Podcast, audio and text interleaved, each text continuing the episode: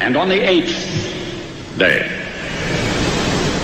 God looked down on his planned paradise and said, I need a caretaker. So God made a farmer. This iconic reading by Paul Harvey says it all. Nobody illustrates better the humble, steady, challenging, and rewarding life and work of our farmers. Over the years, the Midwest Farm Show has been dedicated to the very people that these words speak of, and this recording has been played frequently on the airwaves of WAXX.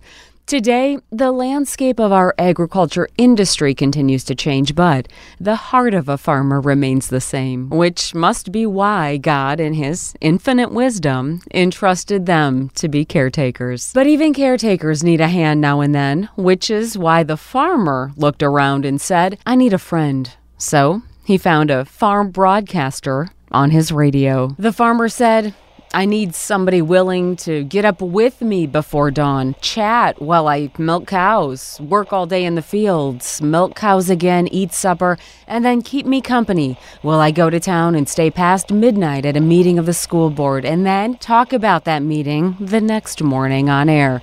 So God made a farm broadcaster. I need somebody with a voice strong enough to wrestle me out of bed before the sun, yet gentle enough to meet my grandchild at the feed mill. Somebody to call hogs, tame cantankerous machinery, or even have a piece that uh, only works half the time and is named after him. Someone who can pretend that they are hungry for every single breakfast of June Dairy Month and be sure to tell the cooks in charge that it was the best one he's had. Then top it off with cornflakes and custard, and to say he's looking forward to returning real soon and means it. So, God made a farm broadcaster. The farmer said, I need somebody who can deliver the ups and downs of markets with a steady voice, shape a future of hope from a day of despair, to stop and change a tire on the way home from an FFA meeting, warn of rain clouds and suggest a head start on hay, who can announce the yearly reminder to watch out for farm vehicles on the roads, who, in the planting time and harvest season, will finish his 40 hour week and then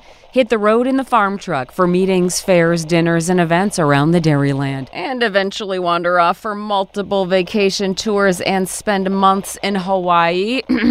so God made a farm broadcaster. The farmer said, I need somebody strong enough to scare deer out of his own yard when they get after his garden and flowers, yet gentle enough to tame lambs at the barn during the fair season. It had to be somebody who could tell an Ole and Lena joke, talk with us while we plow deep and straight and not cut corners. Somebody to stand by us while we seed, weed, feed, breed, rake and disc and plow and plant and tie the fleece and strain the milk. Someone riding along with us as we replenish the self feeder and finish a hard week's work with a five mile drive to church.